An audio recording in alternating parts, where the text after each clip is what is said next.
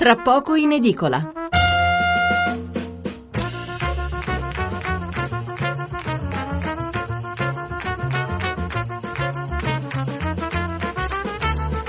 Buonasera da Stefano Mensurati e benvenuti all'ascolto di Tra poco in edicola, la rassegna stampa notturna di Radio 1. 800 05 05 78 il numero verde per intervenire in diretta, 335 699 29 49 il numero per inviarci un sms. Non ci sono grandi notizie sulle pagine di venerdì 16 settembre, tanto che ogni giornale apre a modo suo chi sceglie Grillo che difende la Raggi, chi invece il faccia a faccia a Bologna fra Renzi e il presidente dell'Ampi smuraglia sul referendum, chi ancora l'economia o l'immigrazione. C'è una notizia sulle altre che però ritroviamo un po' dovunque ed è quella che abbiamo trattato ampiamente ieri sera, il suicidio di Tiziana Cantone, ci sono stati i funerali della ragazza e anche le indagini che proseguono.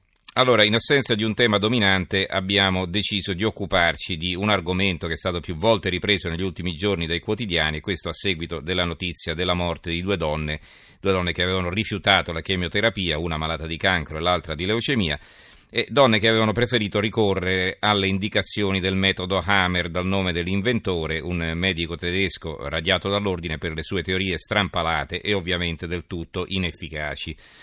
Ecco, un discorso questo che ci porta più lontano alle ragioni della sfiducia nella scienza che è sempre più diffusa.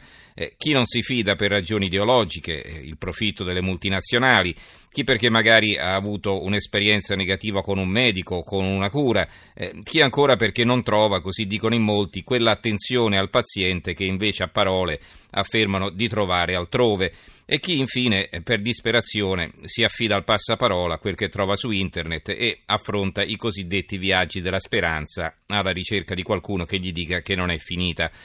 È una questione piuttosto complessa che stasera tratteremo con diversi ospiti, come sempre telefonate e messaggi sono benvenuti, ma eh, insomma, oltre a esprimere il vostro parere, sarebbe anche interessante ascoltare le vostre esperienze, esperienze dirette o delle quali siete venuti a conoscenza.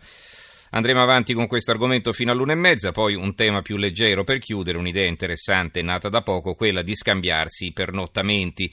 Eh, ci si iscrive in una community su internet, si mette a disposizione una stanza della propria casa e ogni permo- pernottamento dato è un pernottamento guadagnato in un appartamento e quindi in un posto qualsiasi eh, degli altri soci.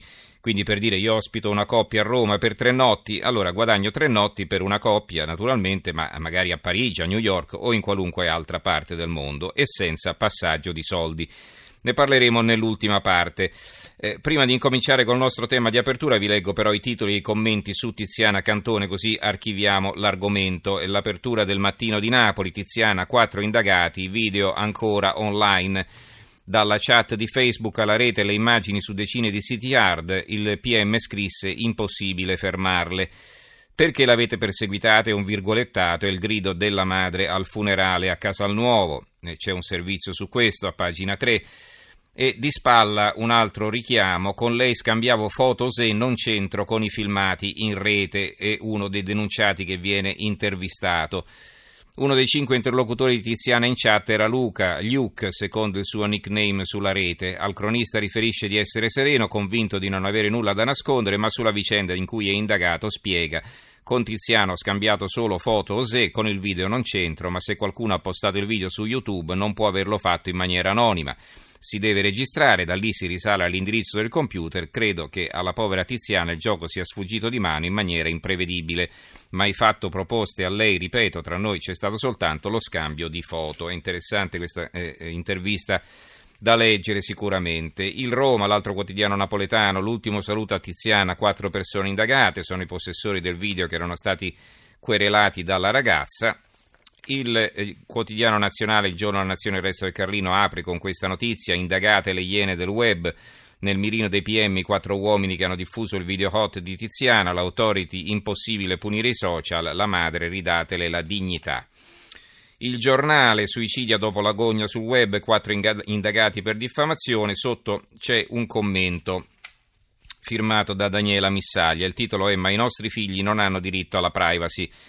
Facebook, Twitter, Instagram, Pinterest, ma ve ne sono a iosa, sono i più noti esempi di comunità virtuali all'interno delle quali la gente riversa la propria vita, ignara del fatto che in esse non esiste diritto all'oblio. luoghi virtuali dove i nostri figli sono attivi giorno e notte all'insaputo di noi genitori, incapaci prima ancora che impotenti di seguirli.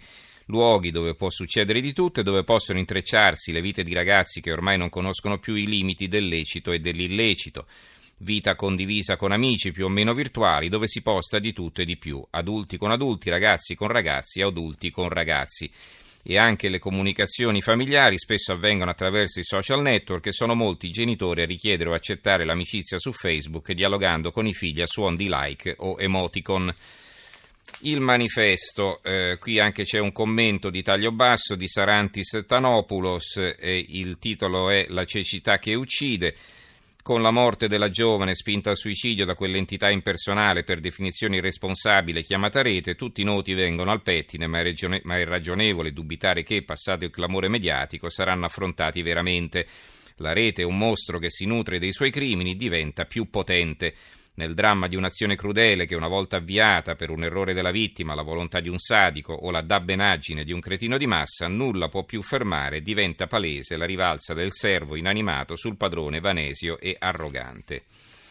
La Gazzetta del Sud dà conto della visita del ministro Boschi a Reggio Calabria. La ministra Boschi ha un doppio tavolo in prefettura sulla vicenda di Melito, l'altro argomento che abbiamo trattato anche ieri sera. Omertà, l'altra faccia della violenza, presto un centro di ascolto nel liceo frequentato dalla ragazzina stuprata, ricordate? La ragazzina che aveva eh, confessato alla madre e poi in definitiva anche al padre, perché la madre ne aveva parlato con il marito, ecco, aveva confessato di essere stata violentata da un gruppo di giovani del paese, i genitori le avevano consigliato di tacere per non portare discredito sulla famiglia. Il secolo XIX, le ferite virtuali fanno male, serve più educazione digitale per tutti, è il titolo di un commento di Francesco Bollorino che scrive la natura del nostro mondo non è soltanto fatta di colline e di pianure, di alberi e ciminiere, di spazi aperti e smog, ma anche della memoria di massa dei nostri dispositivi digitali. Anche se il virtuale arriva da lontano, molto lontano, anche temporalmente. In che luogo si svolge una telefonata se non nel virtuale? Va detto che l'affermazione pervasiva e definitiva del mobile ha radicalmente cambiato la nostra vita in una sorta di costante realtà aumentata in cui siamo, nolenti o volenti, costretti a vivere. Se a ciò aggiungiamo la potenza economica che dalla rete deriva per i grandi player e la conseguente ricerca di sempre nuove applicazioni che hanno nella facilità d'uso e nella pervasività i loro punti di forza, ecco che il quadro in cui ci muoviamo, agiamo e viviamo appare chiaro, ma soprattutto senza ritorno. Abbiamo quasi finito il giornale di Sicilia, quattro indagati per la giovane suicidia dopo il video hot, eh, l'intervista al prefetto Sica, internet e privacy spesso norme inapplicate e poi un'intervista a una donna, io madre di un ragazzo vittima del cyberbullismo. E infine un'intervista eh, sul quotidiano, sul Trentino, il quotidiano dell'Alto Adige, se postate sul web resta per sempre, parla la psicoterapeuta Schelotto. Cari giovani, quel che postate sul web appunto resta per sempre, va bene. Ci fermiamo qui con la lettura dei quotidiani, ricordo i nostri recapiti 800 05 05 78, il numero verde eh, da chiamare se volete intervenire e parlare con i nostri ospiti, 335 699 2949 è il numero per mandarci un sms.